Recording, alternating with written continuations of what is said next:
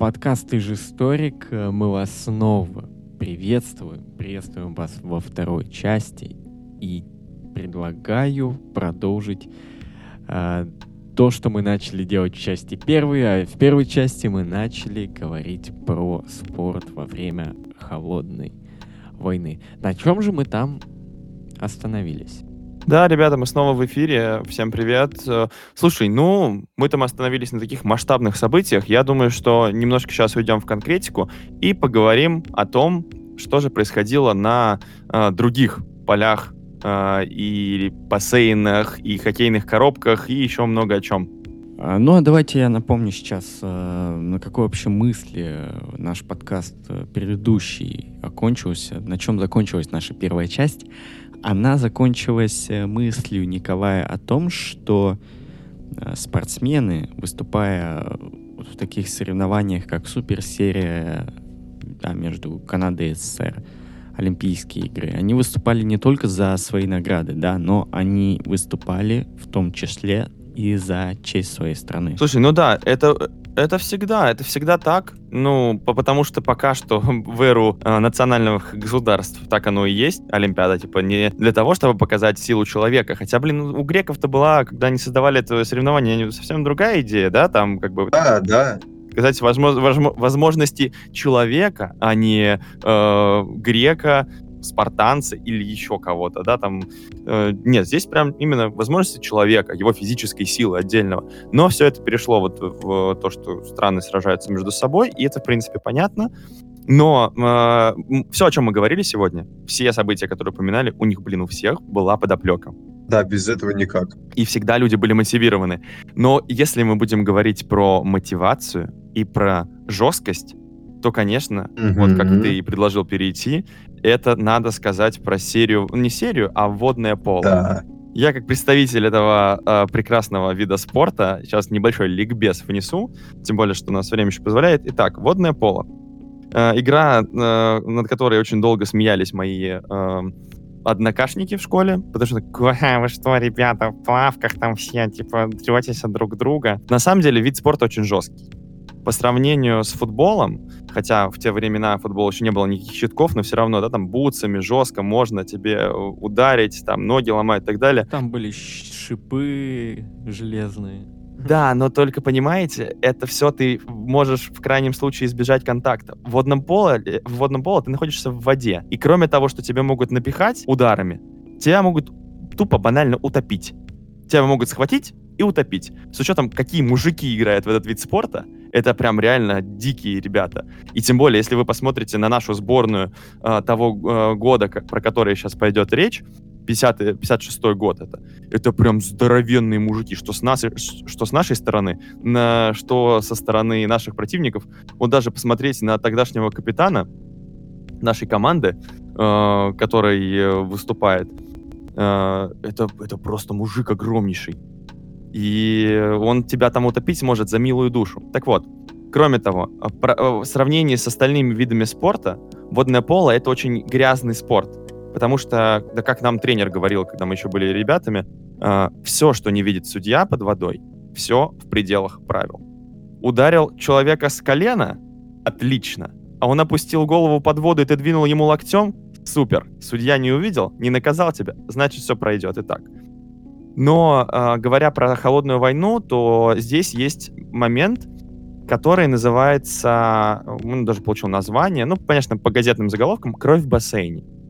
Событие, которое произошло во время Олимпийских игр в Мельбурне 6 декабря 1956 года.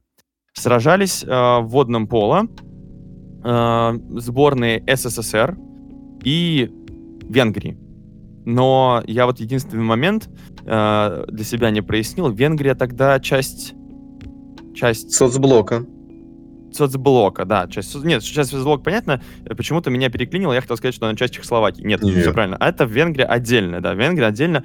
Э, контекст. Обязательно здесь политический контекст. Э, 56 год. Это на фоне венгерского восстания который в этот же самый год проходит и жестко подавляется советскими войсками. Мы сейчас не, не спорим про жесткость, но факт. В Венгрию введены советские войска. Соответственно, вообще весь этот турнир очень накален в целом, э, с учетом вообще обстоятельств, что Венгрия еще в год это войны, там, 45-го да, года, она там, в принципе-то, с немцами тусила, и как бы все это еще усугубляется. Но наши спортсмены туда едут, ну, сражаться на поле спорта. Об этом, по крайней мере, говорят участники этих событий. В том числе и капитан, про которого я все говорил, это Петр с грузинской фамилией, Швениерадзе. А вот его как раз-таки вы можете загуглить и посмотреть на фотографию этого мужчины, но это просто зверь. И э, он говорил тогда, что мы приехали-то, никакого негатива к венграм у нас не было. Но когда мы столкнулись первый же, э, первый же день на первой тренировке в, в Австралии, в, Мельбурн, в Мельбурне, э, венгры просто прошли мимо нас. Потом капитан команды э, венгерский подходит и в личном разговоре говорит, что, э, ну, ты, конечно, все понимаешь, и нам дана руководством установка, что нам с вами даже разговаривать нельзя не говоря уже о том, что какие-то хорошие, хорошие там иметь э, э, дела.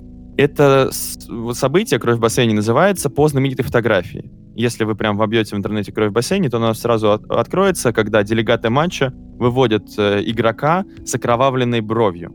Якобы разбитая, ну не якобы, а разбитая во время игры бровь, все в крови, крови причем очень было много в тот момент, и матч был очень жесткий.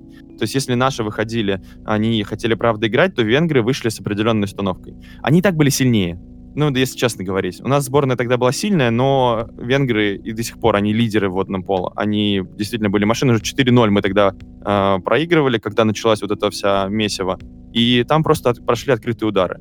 Просто сверху. Кулаком в лицо раз, кулаком в лицо два. И наши долго пытались на это не отвечать, но, блин, не отвечать на это все равно тяжело. Ну и там были стычки, были э, вплоть до сражения. Матч не был доигран. А еще это важно, это же все ваншлаг. Это, ну, ватерпольная арена — это бассейн. И весь заполненный людьми с двух сторон трибунами. Там 8 тысяч человек. 8 или 6? 6 или 8 тысяч человек на трибунах. Это, это дико. При том, что в основном эти люди, которые там присутствовали, это иммигранты. Это же Мельбурн, Австралия. Это иммигранты из Венгрии, которые хорошо говорили на э, русском языке. Ну и провокации начинались с самого начала, собственно, матча, как вспоминают наши же участники, что сразу же начали шутить э, венгры, начали подзуживать, начали э, как бы бросаться фразами. Но на самом деле все это вот на фоне вот этого подогретого, подогретых событий, после этого э, вообще там была круговая система, там каждый с каждым должны были сыграть, и мы потом играли за третье место, а венгры в итоге турниры выиграли, обыграли сборную Югославии в финале со счетом 2-1, ну и стали олимпийскими чемпионами. Ну и там э, я вот фрагмент приведу, как раз-таки сам э, Петр, про которого я говорил, э, он э, в воспоминаниях писал. Я погнался тогда за своим обидчиком. Если бы поймал, задушил бы и утопил, но он успел уплыть после этой игры не сомневался, что нас ждет та же участь, которая постигла футбольную сборную СССР после Олимпиады 52 года. Но вопреки всем предположениям, я даже получил звание заслуженного мастера спорта. То есть, представляете, даже сами спортсмены понимали, что, блин, мы проиграли в таком тяжелейшем матче, психологическом и вообще, в принципе, Венгрии тяжелые соперники, и уже думали, ну, все, короче, сейчас нас там всего лишат, сейчас нас всех, блин, нафиг разгонят и так далее. Э, то есть плохо, когда политика вмешивается в спорт. Я бы сказал, даже очень плохо. Потому что вот зачем? Зачем было вот это вот обострение? Я как человек, который принимал в подобных матчах участие, я, блин, пред, пред, прекрасно представляю. Ты и так заведен ты и так, когда в игре у тебя эмоции через край, ты хочешь победить человека вне зависимости от того. А когда это еще есть какой-то конфликт, ну это жесть. Ты прям начинаешь открыто, грубо играть, и тычки и удары под водой, это еще полбеды, когда открытые удары сверху начинаются, когда кровь, а там кровь была и у венгров, и у наших, то есть там просто реально куча крови была. А, потом еще сами трибуны начали в какой-то момент плевать э, в игроков, кричать, вот эти антисоветские кричалки. Ну это же жесть. 6 тысяч человек вокруг тебя, и ты в этом бассейне, и ты понимаешь, что у тебя вообще есть теоретическая возможность оттуда не выйти. Просто не выйти. Вот сейчас люди попрыгают с трибун в воду, и, и все, и начнется вообще баня. Да. Но, слава богу, все это закончилось, пускай и проигрышем нашей сборной. Но интересно, что в 2002 году участники тех событий, кто еще остался в живых, они встретились. Встретились в Монреале, кстати, и э, принесли друг другу извинения. И на этом конфликт, по сути, был исчерпан. Невероятно. Вполне себе хорошая, да, это удивительная история, но вполне себе приятное завершение такой вот не очень красивой и грязной истории. Ну вот, кстати, касательно такого хорошего завершения, э, вот как видно в водном поло люди уважают и свой вид спорта, и друг друга. И умеют э, признать ошибки прошлого, признать, что, ну, было такое время, ребят, и признать, что, ну, в данном контексте надо жить дальше, и надо развивать наш вид спорта. Но вот, э, к сожалению, так не произошло в баскетболе, когда в 1972 году э, советская сборная выиграла американцев в Мюнхене.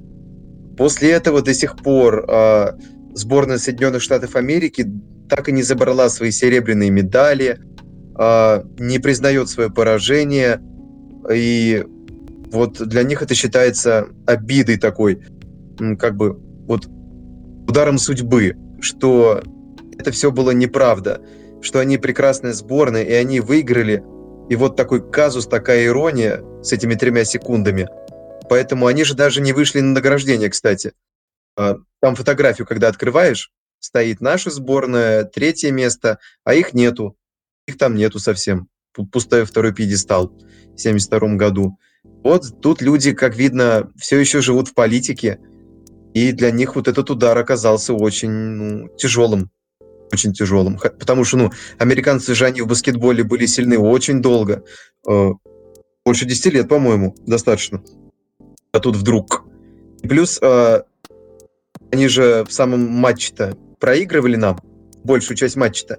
Они нас догнали только ближе под конец.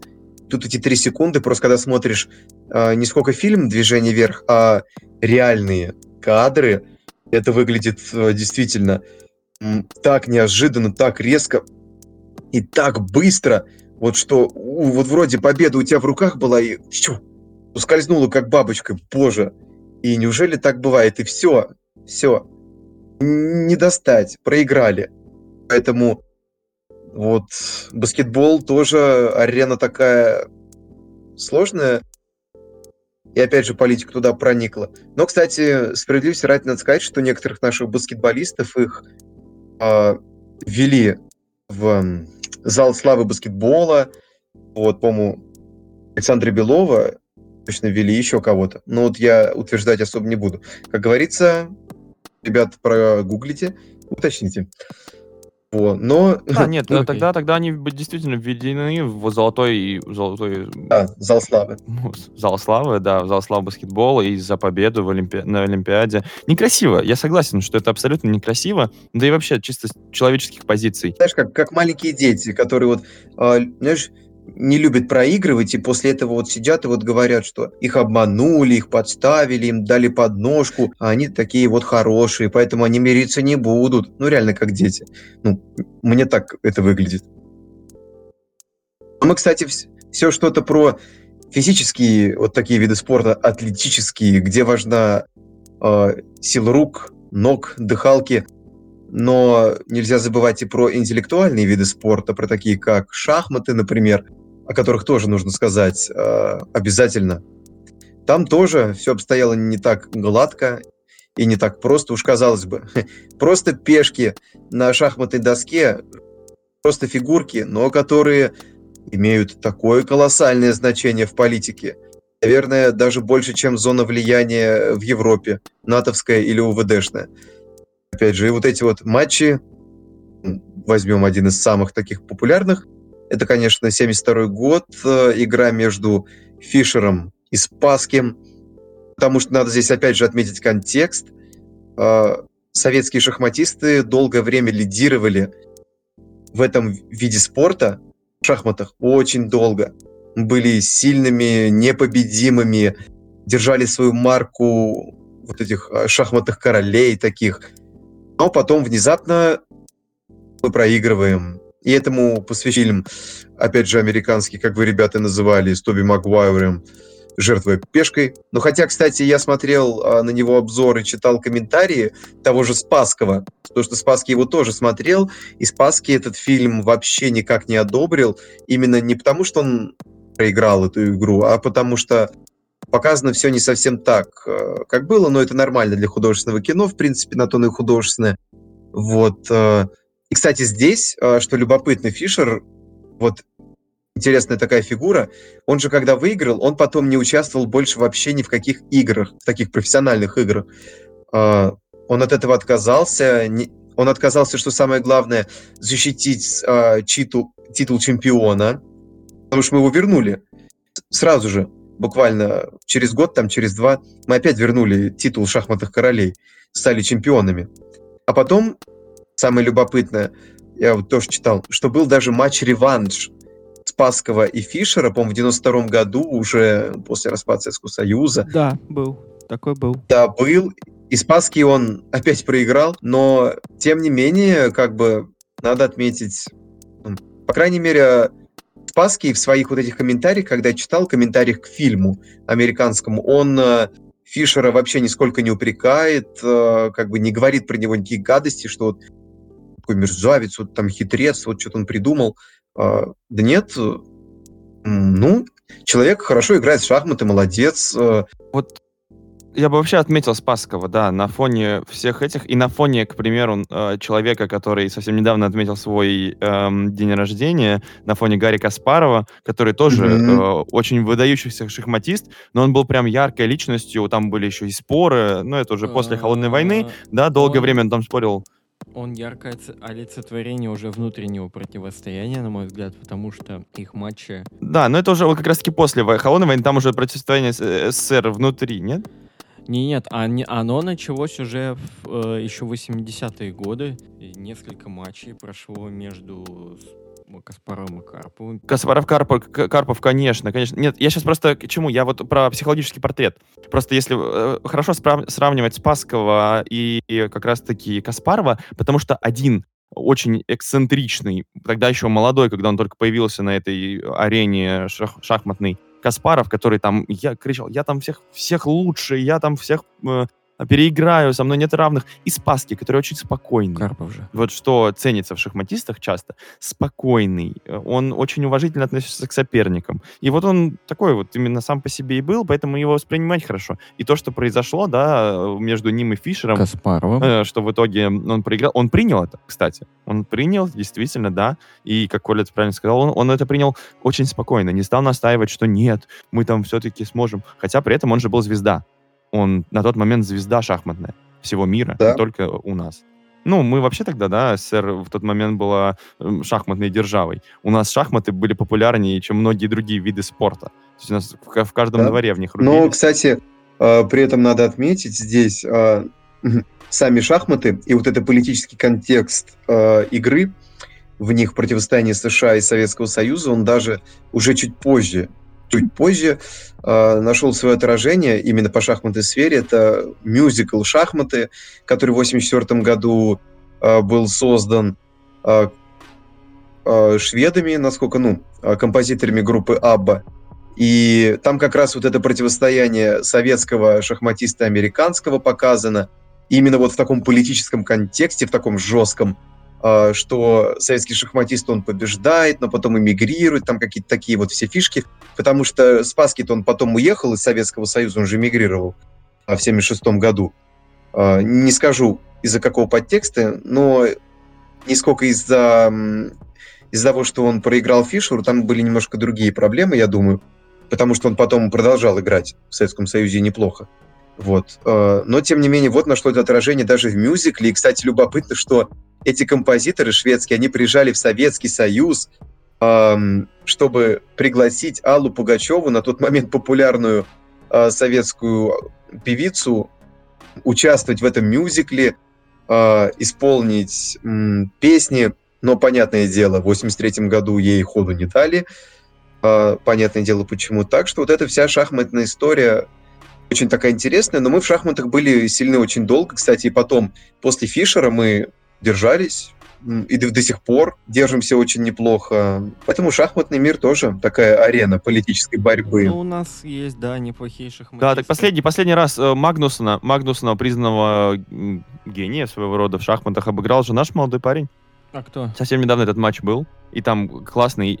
Если вы любите YouTube, то у редакции был очень крас... классный выпуск по поводу шахмат вообще. И, кстати говоря, и про Спасского там тоже идет речь, и я прям призываю посмотреть, если вас эта тема интересует.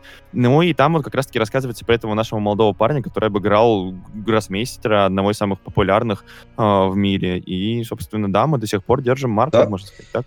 Так что... У нас хорошие шахматисты, на самом деле, и э, тот же самый Дубов. Ну, в общем, на самом деле, шансы... Э, то, то, что у нас опять будет чемпион мира, они неплохие. Ну, на мой взгляд. Вот. Ну, оф топчик Да, конечно. Я думаю, что вот этот молодой парень как раз-таки может претендовать на звание чемпиона мира вполне себе. А там много кто может. На самом деле, э, тут э, время идет, и ну, понятное дело, что э, Магнус не вечен.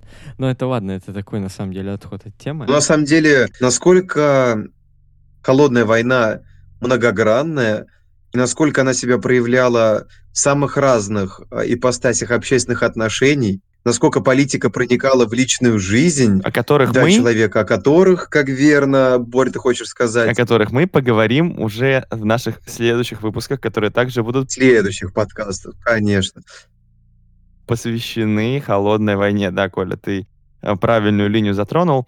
Мы действительно сегодня поговорили о большом количестве интересных мероприятий, которые происходили именно на спортивной арене э, в холодной войне. Да вообще прикольно, когда сражения везде идут, вот эта пафосная фраза сражение не только на фронте, но сражение еще и на спортивных полях. Да. Но на самом деле это все-таки, согласитесь, немножко, ну, есть такой оттенок э, грязи вот в этом. Есть, конечно, есть. То есть вот это вот, когда э, спортсменов часто специально, это же люди часто очень эмоциональные, э, не, не, не все спортсмены, далеко не все спортсмены, это же сдержанные, спокойные люди, наоборот. Тебе же нужен эмоции, адреналин, и когда вот это специально подзуживают, эти гады, ты иди, ткни его, и мы там тебе, да молодец, смотри, он тебя оскорбил. Это, слушай, он твою маму там, понимаешь, куда слал, да?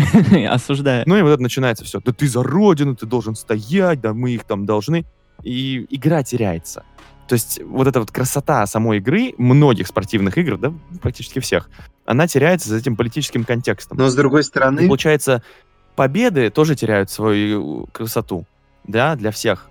С другой стороны, знаешь, появляется новая красота, появляется такой, знаешь, пафос какой-то, а, вот этот а, триумф невероятный, если он именно появляется, вот эти чувства, эмоции, которые с этим связаны, которые вот обострены настолько, что такое ощущение, ты сам себя сопрягаешь с этим событием, ты чувствуешь себя неотъемлемой частью, что даже если ты болельщик, но от того, как ты болеешь за свою сборную, все зависит.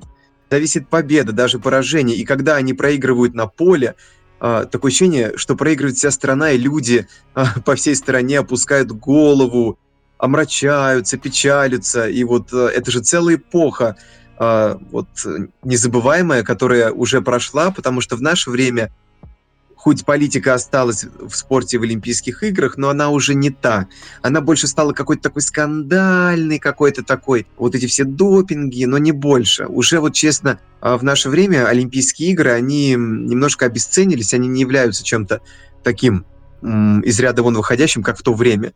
Сейчас ареной политической борьбы больше выступает масс-медиа, интернет, вот эта информационная борьба – телевидение, вот они, где сражения теперь разыгрываются. Да, соглашусь, но все равно для спортсмена, понимаешь, все равно, Коль, для спортсмена, который э, готовится все эти четыре года именно к этому событию, к этой Олимпиаде или к чемпионату мира, это все равно остается, ну, событием часто всей его жизни. Он, собственно, в, в спорт как в профессию пришел, э, возможно, ну и, по сути, любой спортсмен ставит перед собой максимальную цель, да, если твой спорт включен в олимпийскую программу, то золотых медалей.